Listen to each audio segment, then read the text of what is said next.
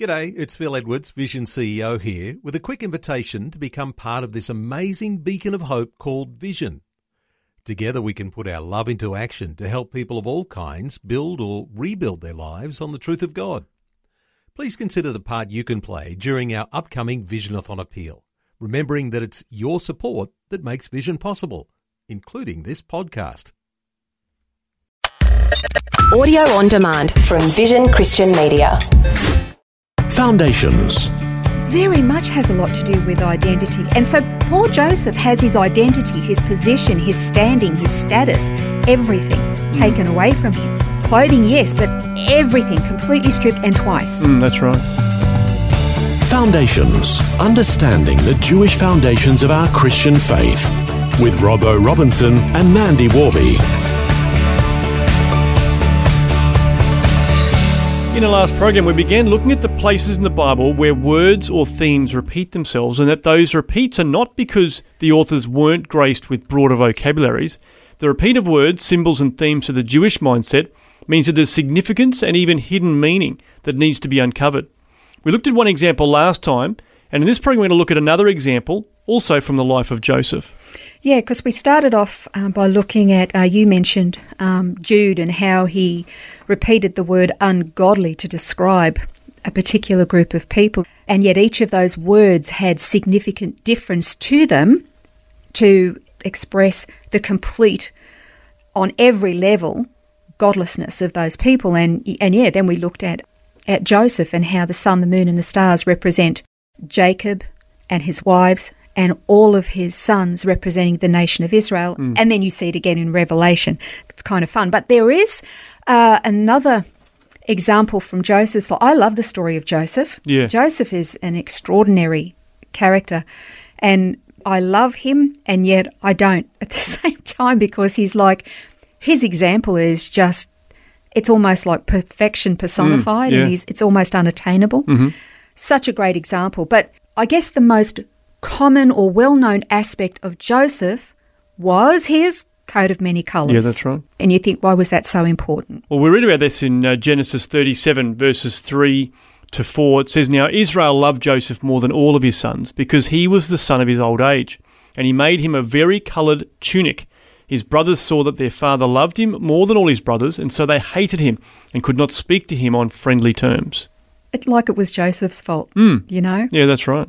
But boy, oh boy, what a parenting lesson. So, of course, we know the story that unfolds from this point on. You know, the brothers were out looking after sheep. Israel sends Joseph out to you know, check on them, see how they're going.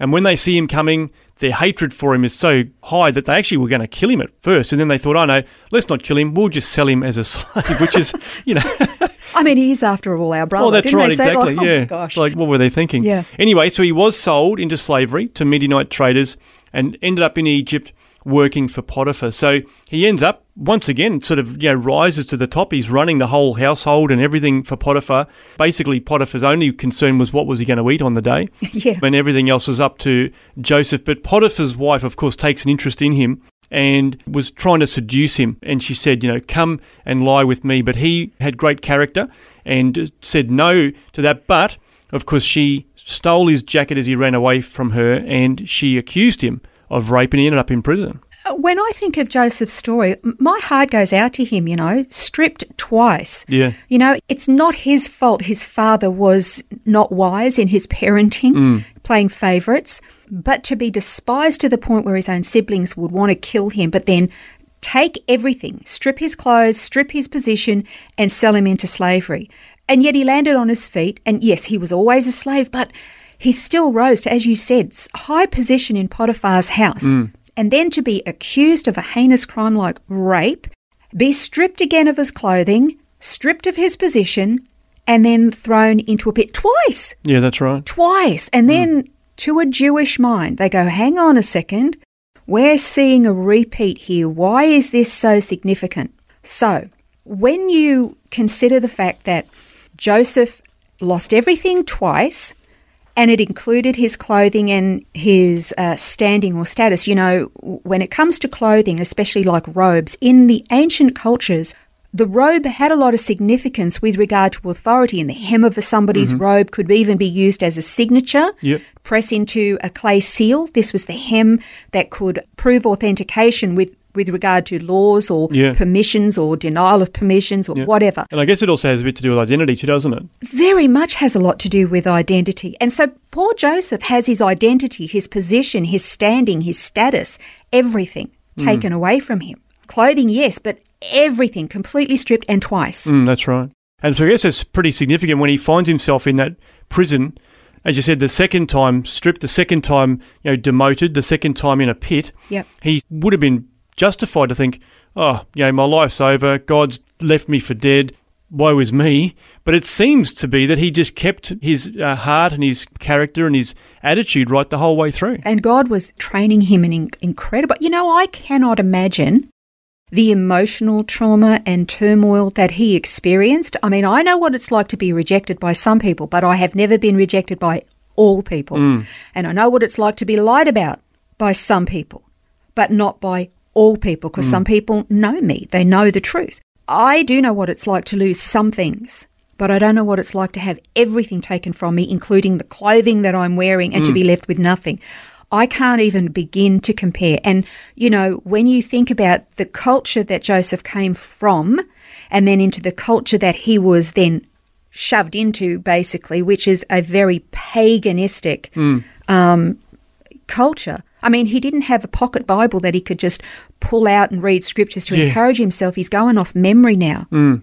And he never faltered. Yeah. I mean, that's just breathtaking. But, you know, it was this total and complete breaking the second time that really transformed and remade Joseph to not only be used by God to save the nation that he was in at the time, which is Egypt, but to save his own people. Think about it. If Joseph had just been sold and rejected by his family and stayed in Potiphar's house and was never betrayed by Potiphar's wife, he would never have become the prime minister and he would never have established the policy of saving all the grain that mm-hmm. saved Egypt, but also saved his family. That's they right. would have died. Mm. The second time was necessary. The first time was this picture of of being stripped of everything to be for replacement and training. The second time as well. Mm-hmm. I mean, it's kind of breathtaking the scope of God's sovereignty and His plans, but this repetition of what was what was God doing? I mean, what was what was the point? Yeah. Well, we know in hindsight what the point was. Absolutely. Well, the point was interesting because he actually, when he spoke to his brothers after he'd revealed himself to them, told them, and of course they were shaking in their boots, thinking, "Oh, you know, this is going to be the end for us." Especially when their dad died, he wasn't the buffer between Mm. Well, them that's anymore. right. Exactly. Terrifying for yeah. them. So it's uh, interesting to see that Joseph, in all of that, had the perspective that God's been in this. You know, you meant it for evil, but God was in it. And we read that in uh, Genesis 50. And as you say, this is after his father had died. He said to them, As for you, you meant evil against me, but God meant it for good in order to bring about this present result, to preserve many people alive. So therefore, don't be afraid.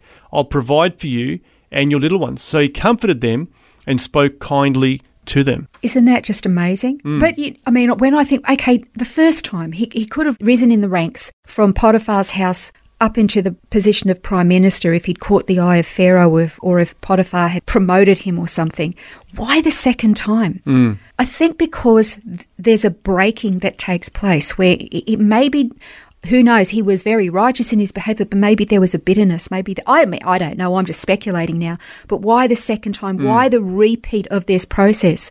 Because the, the process of brokenness to get a person out of their own head and their own importance, trusting God. When you've got nothing and you've stuck in a in a pit in the ground or in a jail cell somewhere and you're innocent and you don't even have the clothes on your own back, what are you going to hang on to? It's mm. got to be God so he can remake you. And he did that with Joseph. Joseph's life is just stunning, isn't it? I mean, it's mm. just breathtaking his his example. But these repeats are something we need to just keep our eyes on them and search them out when we see them. And you might not find something straight away, but search again, dig hmm. again, dig a little deeper, and you'll be amazed at the treasures. Well, that brings today's program to a close, but a reminder that you can listen back to today's episode and others that you might have missed via the free Vision app. If you don't already have it on your device, just search Vision Christian Media on your app store to download it. You can also listen again on our website. Just go to vision.org.au forward slash foundations.